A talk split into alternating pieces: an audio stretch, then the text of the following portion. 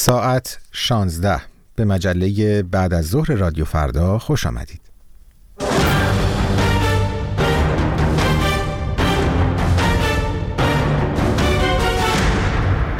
بعد از ظهر شما به خیر شنوندگان عزیز هومن اسکری هستم با یک مجله تحلیلی خبری دیگر از رادیو فردا در امروز چهارشنبه نهم اسفند ماه سال 1402 خورشیدی. ضمن اینکه از شما بسیار بسیار سپاسگزار هستم که همراه ما هستید. ازتون دعوت می‌کنم که همراه بشیم با همکارم کامبیز کراماتی با آخرین خبرهای این ساعت ایران و جهان. سلام. سخنگوی ارتش اوکراین می‌گوید نیروهای این کشور از بخشهای دیگری در منطقه دونتسک عقب نشینی کردند. طی هفته‌های اخیر ارتش اوکراین با کمبود تسلیحات روبرو بوده موضوعی که باعث عقب نشینی نیروهای اوکراینی از بخشهایی از این کشور شده است ارتش اوکراین ادعا کرده که مخالفت ناتو با اعزام نیروهای زمینی به اوکراین موجب این عقب نشینی ها شده دیروز چندین کشور عضو ناتو از جمله آمریکا، بریتانیا و آلمان به همراه ینس استولتنبرگ دبیر کل پیمان آتلانتیک شمالی سخنان امانوئل مکرون درباره احتمال اعزام نیرو به اوکراین را رد کردند. یک مقام ارشد امور بشردوستانه سازمان ملل متحد می‌گوید دست کم 576 هزار نفر در نوار غزه در یک قدمی قحطی قرار دارند. رامش راجاسینگام در گزارش خود به شورای امنیت هشدار داد که در صورتی که اقدامی برای مهار این موزل صورت نگیرد وقوع قحطی تقریبا اجتناب ناپذیر خواهد بود. راج... رامش راجاسینگام تاکید کرد که از هر شش کودک زیر دو سال در شمال غزه یکی دچار سوء تغذیه حاد است. مدیر هماهنگی دفتر سازمان ملل متحد در امور بشردوستانه تصریح کرد که این سازمان و سایر گروه های امدادی برای رساندن حداقل تدارکات به غزه با موانع بسیار بزرگی مواجه هستند و در شرایط فعلی عملا همه جمعیت دو میلیون نفری در نوار غزه برای زنده ماندن به کمک های غذایی نیاز دارند. اسماعیل هنیه می‌گوید حماس در مذاکره با اسرائیل بر سر آتش بس در غزه از خود انعطاف پذیری نشان داده اما در این حال برای ادامه نبرد آماده است. رهبر سیاسی این گروه افراطی که از سوی آمریکا و اتحادیه اروپا گروهی تروریستی شناخته می شود در یک سخنرانی تلویزیونی از فلسطینی ها در اورشلیم و کرانه باختری خواست که در روز اول ماه رمضان برای اقامه نماز به مسجد الاقصا بروند. اسرائیل پیشتر اعلام کرده که در ماه رمضان نمازگزاران فلسطینی امکان عبادت در این مسجد را خواهند داشت اما تاکید کرده که به دلایل امنیتی محدودیت هایی برای تعداد آنها در نظر گرفته است.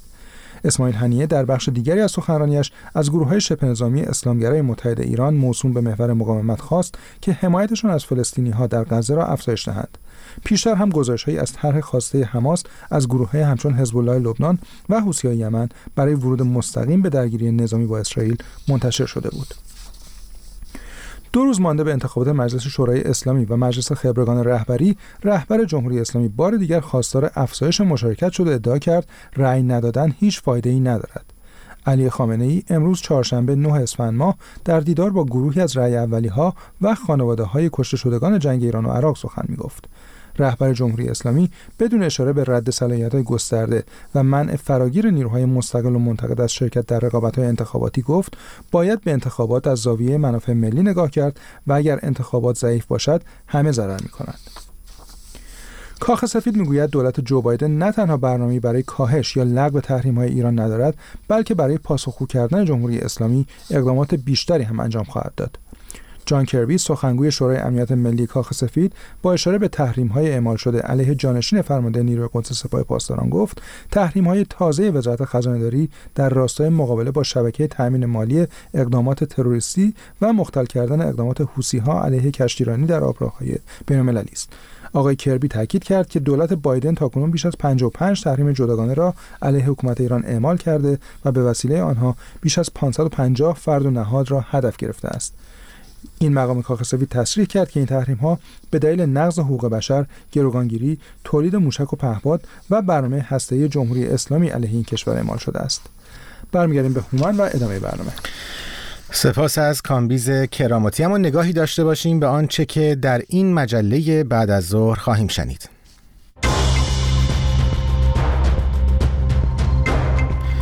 اظهارات فرستاده ویژه آمریکا در امور یمن درباره حضور نیروهای ایرانی در یمن برای حمایت از حوسی ها بیش از 13 درصد از رای دهندگان دموکرات در ایالت میشیگان به جای جو بایدن به ترامپ تمایل دارند. مصرف قهوه نه فقط نوشیدنی خوبی است بلکه ممکن است عمر شما را هم طولانی تر کند. اینها و بیشتر در دقایق پیش رو در مجله بعد از ظهر رادیو فردا.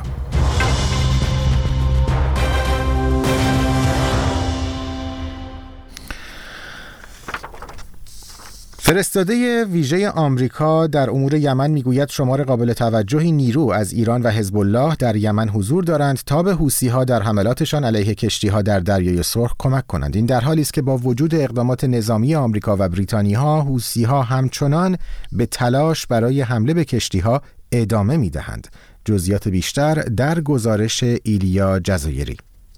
تیم لندر کینگ فرستاده ویژه آمریکا در امور یمن می‌گوید جمهوری اسلامی ایران و حزب الله لبنان از داخل یمن به حوسی ها در حملاتشان علیه کشتی ها در دریای سرخ کمک کرده و آن را تسهیل می کنند. حملاتی که تجارت بینالمللی از راه دریای سرخ را با چالش مواجه کرده و مسیر عبور کشتی های تجاری از آب راه استراتژیک کانال سوئز را پرخطر کرده است. تا جایی که بسیاری از شرکت ها مسیر طولانیتر و پرهزینه تری را برای عبور کشتی هایشان جایگزین کرده اند.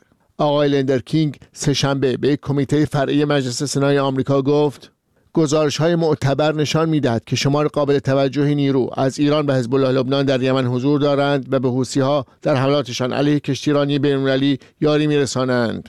پیشتر کاخ سفید ایران را متهم کرده بود که تا حد زیادی در حملات حوسی ها علیه کشتی ها در دریای سرخ نقش دارد. اتهامی که تهران آن را رد می کند شورشیان حوسی یمن پس از آغاز جنگ در غزه حملات خود به کشتی ها در دریای سرخ را آغاز کردند. آنها می‌گویند که این حملات در حمایت از مردم فلسطین انجام می شود حوسی ها ابتدا گفته بودند کشتی هایی که با اسرائیل در ارتباط هستند یا به بنادر اسرائیل می روند را هدف قرار می دهند. اما با آغاز حملات آمریکا و بریتانیا علیه مواضع حوسی ها کشتی های آمریکایی و بریتانیایی نیز هدف حملات حوسی ها قرار می گیرند. وزارت دفاع آمریکا پنتاگون اعلام کرده که بیش از 20 کشور به ائتلافی بین‌المللی برای حفاظت از کشتیها در دریای سرخ پیوسته‌اند. احمد عواد بن مبارک وزیر خارجه یمن روز دوشنبه پس از دیدار با وزیر خارجه روسیه در مسکو حوسی ها را عامل نظامی کردن دریای سرخ دانست. نحن نعتقد بانه هذه الممارسات وهذه وهذه العمليات ما بر این باوریم که رویدادهای دریای سرخ تنها نتیجه کشتارها در غزه نیست. موضع ما درباره مسئله فلسطین روشن است. ما به طور قاطع از حقوق عادلانه مردم فلسطین حمایت می‌کنیم. اما معتقدیم گروه حوسی عامل اصلی نظامی کردن دریای سرخ است. این گروه با رفتارهایش این فرصت را فراهم کرد و باعث لشکرکشی و عملیات نظامی شد که امروز شاهدش هستیم. بتصرفاته وادى الى هذه العسكره وهذه العمليات العسكريه التي نراها اليوم. از سوی خبرگزاری آسوشیتد پرس گزارش داده است که جلسه تفهیم اتهام ناخداوست خدمه کلنج که به گفته مقام های آمریکایی هنگام قاچاق سلاح ساخت ایران برای حوثی‌ها توقیف شد در دادگاهی در ایالت ویرجینیای آمریکا برگزار شد. بنابر این گزارش محمد پهلوان شهروند پاکستانی بنا خدای این لنج به قاچاق تسلیحات و دروغ گفتن به مأموران آمریکایی متهم شده است. گزارشی بود از ایلیا جزایری. اما در همین باره گفتگویی داشتم با حسین آریان کارشناس مسائل نظامی ساکن بریتانیا و نخست از او درباره تحلیلش از اظهارات تیم لندرکینگ نماینده ویژه آمریکا در امور یمن پرسیدم. من فکر می‌کنم که در این وضعیت دارند مقام های آمریکایی تأکید می‌کنند به نقش حساب سپاه پاسداران و همینطور حزب الله در گذشته خوب می‌دونیم که جمهوری اسلامی سلاح و تجهیزات به حوسی می‌داده و حتی کمک می‌کرده و برخی از آموزش های اینا در داخل یمن توسط حزب الله انجام می گرفته که خیلی ساده تر بوده و حتی گزارش هایی هم در گذشته داشتیم که برخی از کتابچه هایی که تدریس می‌کردند در مورد سلاح و تجهیزات و کاربرد اینا به زبان فارسی بوده و برخی به زبان عربی که تهیه شده بود در طرف حزب الله. این صحبت ها ضمن تاکید به نقش ایران مشروعیت میده و توجیه می‌کنه عملیاتی رو که آمریکایی دارن انجام میدن در داخل به حساب خاک یمن علیه حوسی ها و همینطور با توجه به همین نقش کارهایی رو که می‌دونیم که امروز انجام دادن علیه ابو باقر السعدی یکی از بساب رهبران کتایب حزب الله در بغداد که در واقع مسئول عملیاتش بوده. خب پیش از این هم حوسی های یمن عملیاتی را علیه کشتیرانی بین المللی انجام می‌دادند که از سوی بسیاری از رهبران بین المللی هشدار در پی داشت و اونها را از ادامه این حملات برحذر داشته بودند. آیا خود این حملات دلیل کافی احیانا نبود برای اقداماتی که آمریکا و بریتانیا و شماری از همپیمانانشون علیه حوسی ها انجام دادند که حالا به این نتیجه برسند که باید بر روی نقش ایران و حزب الله در داخل یمن تاکید بکنن؟ خب این اطلاعات موجود بوده ولی به هر حال این برای حساب توجیه پذیری این مسئله است عملیاتی رو که انجام میدن و در عین حال برجسته کردن نقش جمهوری اسلامی و به طور کلی تحت فشار گذاشتن جمهوری اسلامی در افکار بین المللی و همینطور اعمال تحریم ها علیه جمهوری اسلامی. عین همین کاری رو که آمریکا داره انجام میده اسرائیل هم انجام داده و به طور مرتب تاکید می‌کنه به نقش جمهوری اسلامی در ارتباط با مثلا مسئله حزب الله و عملیاتی که علیه اونها انجام میدن. به هر حال هدف این هست که جمهوری اسلامی در واقع اون منبع تمام این تنش ها در منطقه است و به حساب نشر این موضوع در سطح بین المللی همه می‌دونن ولی این تأکیدی است که دارن می‌کنن. و در عین حال خب ما می‌دونیم جمهوری اسلامی نقشه رو در گذشته ایفا کرده. تمام این گروه های نیابتی تحت جمهوری اسلامی آموزش دیدن سلاح و تجهیزات به اینا داده شده. ولی در بعضی موارد به باور من کنترل جمهوری اسلامی بر روی این گروه ها این گونی که تاکید می‌کنن نیست. در مورد حزب الله که ساخته و پرداخته جمهوری اسلامی است. و همینطور هشت شعبی این کنترل به مراتب بیشتره. در مورد حوسی ها و در مورد حماس به باور من که اینها وجود داشتند و بعد جمهوری اسلامی وارد میدان شد به ویژه در مورد حوسی ها فکر می‌کنم که تا اندازه استقلال رأی دارند. یک تحول دیگری هم در ساعت گذشته اتفاق افتاد. ناوچه هسن متعلق به آلمان در دریای سرخ. گفته میشه که شامگاه سهشنبه یک پهپاد متعلق به حوسی های یمن رو سرنگون کرده.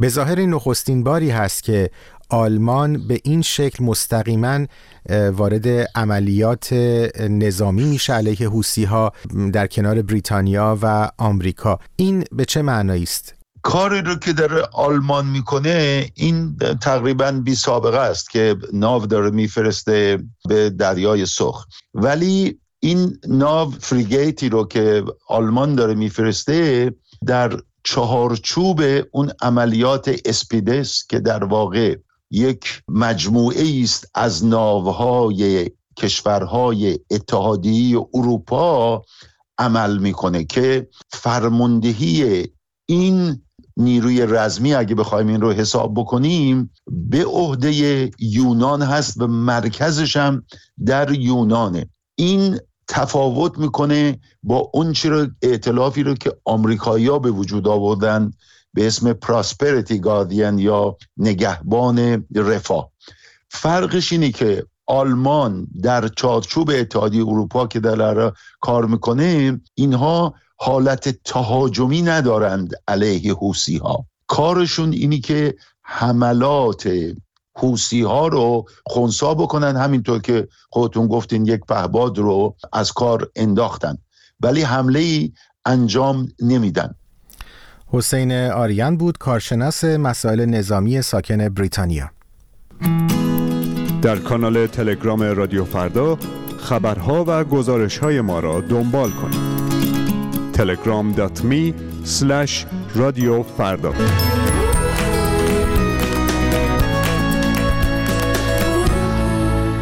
خب بریم به آمریکا جایی که بیش از 13 درصد رای دهندگان دموکرات در ایالت میشیگان به جای جو بایدن رئیس جمهوری فعلی آمریکا و نامزد حزب دموکرات برای انتخابات آتی این کشور به گزینه عدم تعهد رای دادن. با این توضیح که پیشتر گفته بودم به دونالد ترامپ تمایل دارند که این گزینه عدم تعهد لزوما به معنای تمایل به دونالد ترامپ نخواهد بود. اما این جنبش چرا راه اندازی شده و رأی بیش از یکصد هزار دموکرات به این گزینه چه معنایی داره؟ سعید جعفری گزارش میده. انتخابات مقدماتی در ایالت میشیگان همانطور که پیش بینی می‌شد با موفقیت برای جو بایدن و دونالد ترامپ به پایان رسید. اما میزان قابل توجه رأی دهندگان غیر متعهد احتمالا خبری نگران کننده برای کمپین انتخاباتی رئیس جمهور آمریکا به شمار می رود. رشید طالب عضو دموکرات مجلس نمایندگان از این ایالت هم حزبی های خود را دعوت کرده بود که همراه با حامیان برقراری آتش بس در غزه و همچنین آمریکایی های عرب تبار در این انتخابات به جای بایدن به عدم تعهد رأی بدهند. بر اساس قوانین ایالت میشیگان افراد برای حضور در انتخابات درون حزبی می توانند روی برگه رأی گزینه عدم تعهد را انتخاب کنند. گزینه ای که به گفته مقام های محلی به معنی است که نامزد مورد نظر آن فرد در فهرست وجود ندارد. نکته قابل توجه در مورد این آرای غیر متعهد این است که دقیقا مانند آرای نامزدهای دیگر شمرده می شود حامیان برقراری آتشبس در غزه کمپینی را به نام به میشیگان گوش کن راه اندازی کرده و از جو بایدن خواسته بودند که به خواسته های آنها برای پایان جنگ در غزه توجه کند. با شمارش حدود 99 درصد آرا بایدن توانست حدود 81 درصد را به خود اختصاص دهد. اما کمپین آرای عدم تعهد هم سهم قابل توجهی از افکار عمومی میشیگان را به خود اختصاص داده است. بر اساس نتایج بیش از 13 درصد از رای دهندگان دموکرات در این ایالت گزینه عدم تعهد را انتخاب کردند. به عبارت دیگر حدود 101 هزار نفر از جمعیت میشیگان به این کمپین جواب مثبت دادند و زنگ خطر را برای جو بایدن به صدا درآوردند. هرچند نتایج نظرسنجی ها نشان می‌دهد که این افراد در انتخابات نوامبر به دونالد ترامپ رای نخواهند داد، اما تحریم انتخابات از سوی این جمعیت هم می‌تواند به قیمت از دست رفتن این ایالت مهم برای جو بایدن تمام شود. در انتخابات سال 2020 جو بایدن تنها با حدود 154 هزار رأی بیشتر توانست ترامپ را در این ایالت شکست دهد و تمام 16 رأی الکترال میشیگان را به خود اختصاص داد. مقام های کاخ سفید در ماه های اخیر تاکید کردند که به خواسته های آمریکایی های عرب توجه می کنند و متوجه نگرانی آنها در خصوص شرایط غزه هستند. روز سهشنبه کارین جان پیر سخنگوی کاخ سفید در این خصوص با اشاره به اینکه درگیری ها در غزه برای بسیاری از آمریکایی های عرب تبار عمیقا دردناک است اضافه کرد که جو بایدن هم به نگرانی های جامعه اهمیت می دهد. با این حال بایدن از نظر سیاسی چالش سختی در قبال این مناقشه دارد و مسئله رویکرد در قبال فلسطینی ها و اسرائیل به یکی از چالش های اساسی حزب دموکرات تبدیل شده است. بر اساس آخرین نظرسنجی ها ترامپ در ایالت میشیگان حدود 4 درصد پیش است جایی که او چهار سال قبل رقابت را با فاصله کمتر از 3 درصد به رقیب دموکرات خود واگذار کرده بود. گزارشی بود از سعید جعفری. به رادیو فردا گوش می‌کنید.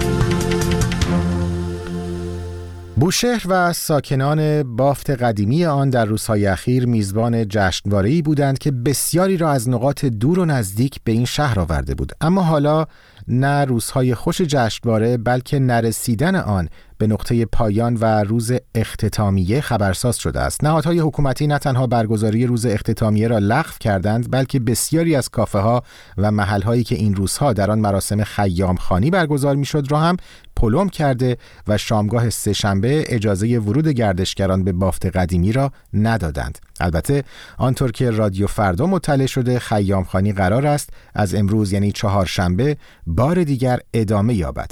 هانا کاویانی نگاهی داشته به آنچه که این روزها در بوشهر در جریان است. در سالهای اخیر اگر نام بوشهر شهر بندری مجاور خلیج فارس به خبرها راه میافت کنارش نام نیروگاه اتمی هم میشنیدید اما در این هفته اخیر اگر سری به شبکه های اجتماعی زده باشید حتما با تصاویری از بوشهر مواجه می شدید که شاید جایی در ذهنتان آرزو می کردید آن را از نزدیک می دیدید.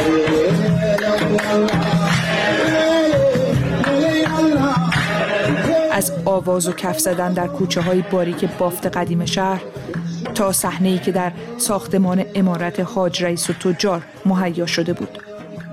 جشنواره اقوام کوچه که برای سومین بار و پس از توقفی چهار ساله برگزار شد. فستیوالی که مملو از موسیقی و آواز از نواحی مختلف ایران و حتی خارج از مرزهایش بود.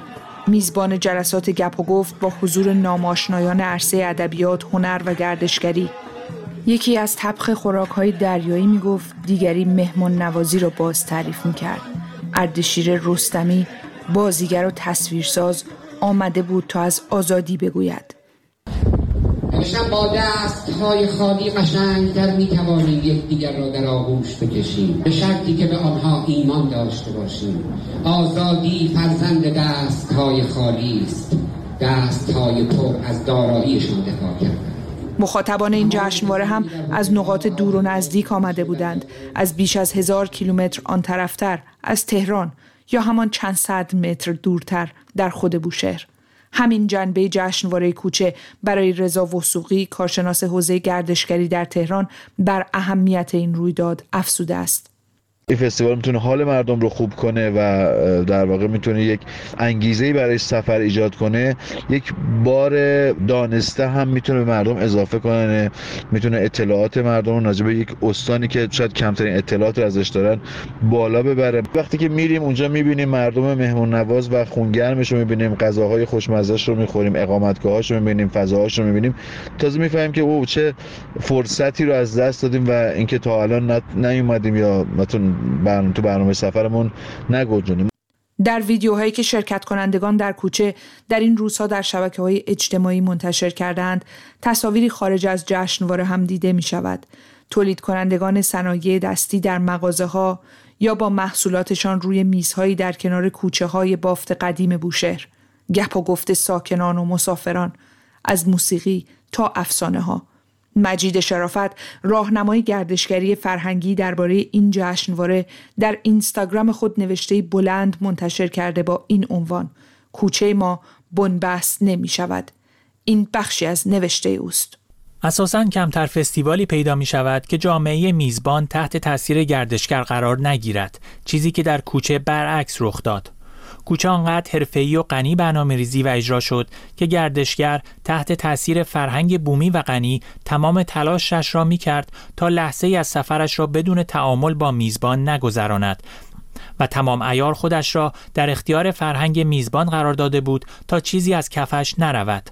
مرور صفحه اینستاگرام کوچه در روزهای منتهی به ممنوعیت برگزاری اختتامیه نشان می دهد که سرازیر شدن فضای شادی جشنواره به خیابانهای بوشهر احتمالا یکی از مشکلات بوده است. در یکی از این پستها پس از جشن خیابانی زیر باران مردم که مملو از شادی و موسیقی بود کوچه نوشته است شادی دل مردمان بیش از باران اکنون شهر گل می رویاند و بعد هشدار داده است که رویدادهای کوچه صرفا منحصر است به امارت حاج رئیس و تجار و آنچه در پسترهای رسمی آمده. ساعتی بعد شرایط نامناسب خوانده شده و خبر از ملغا شدن یکی از برنامه ها می رسد. کمی بعدتر کوچه در اطلاعیه اعلام کرد موسیقی مقصد نبود نیت بود و به مخاطبانش گفت ما در واقع تمام راه را رفته ایم هرچند در ظاهر گام آخرش توی پایمان ماسیده باشد.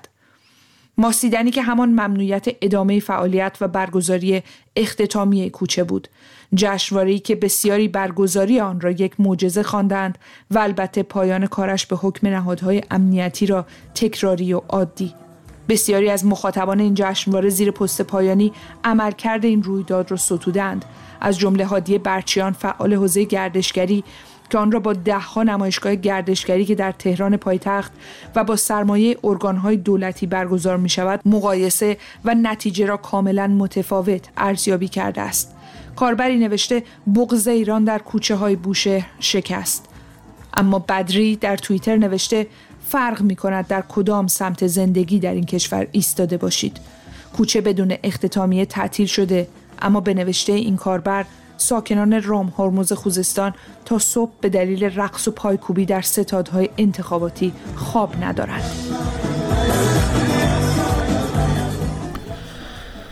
خب بعد از این گزارش هانا کاویانی فرصتی است که نظرات دریافتی شما مخاطبان عزیز رادیو فردا رو بشنویم پیامی دارم به هموطنان عزیز و بزرگوار ایرانیمون خواهش می‌کنم از شما تا اونجا که در توان دارید دموکراسی رو در درون خودتون رعایت کنید.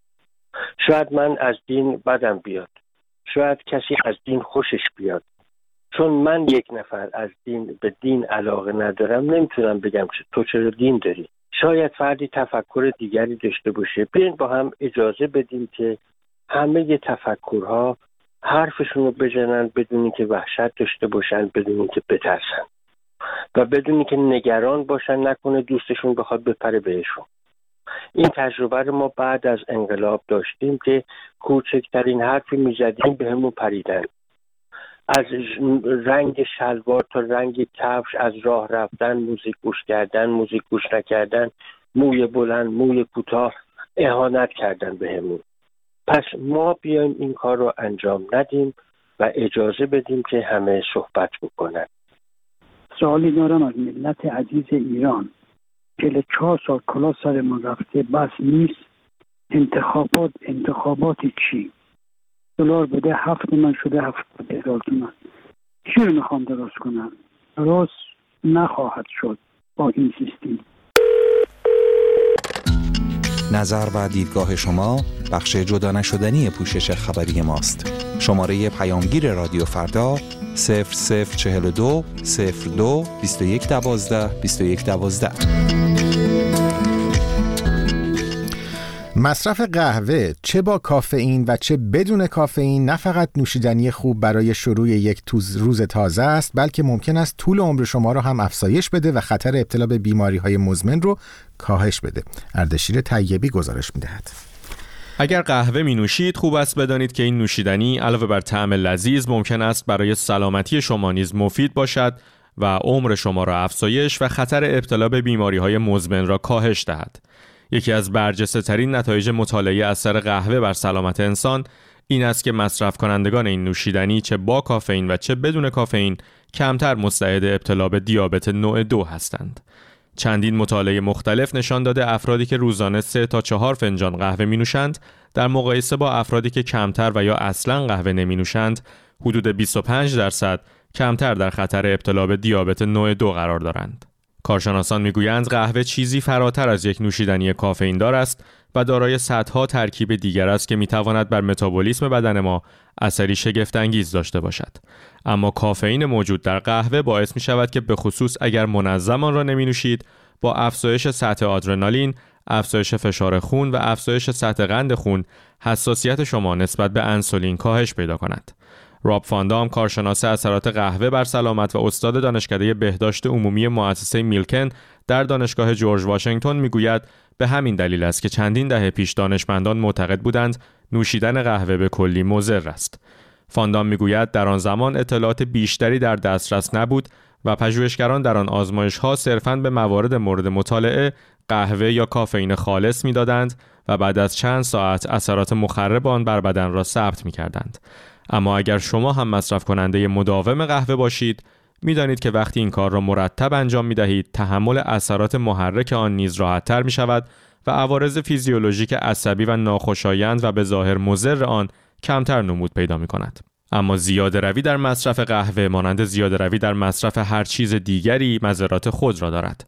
به همین دلیل کارشناسان بهداشتی به طور کلی توصیه می کنند بزرگسالان سالم بیش از 400 میلی گرم کافئین در روز مصرف نکنند که معادل چهار یا پنج فنجان قهوه دم کرده است. راب فاندام می‌گوید احتمالاً دو تا پنج فنجان قهوه در روز محدوده است که در آن افراد مزایای سلامتی مانند کاهش خطر دیابت، بیماریهای قلبی و برخی سرطانها را مشاهده می کنند. اما حتی این نیز ممکن است برای برخی افراد بیش از حد باشد.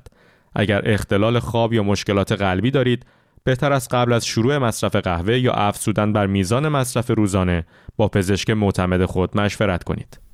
خب با این گزارش اردشیر طیبی در مزایای قهوه به پایان این مجله بعد از ظهر رادیو فردا می‌رسیم در اینجا فرصتی هست تا یادآوری بکنم که اگر نظر، انتقاد یا پیشنهادی درباره آنچه شنیدید داشتید حتما با ما تماس بگیرید از طریق پیام رسان تلگرام با این شناسه. فرداگرام شناسه تماس با ما در پیام رسان تلگرام.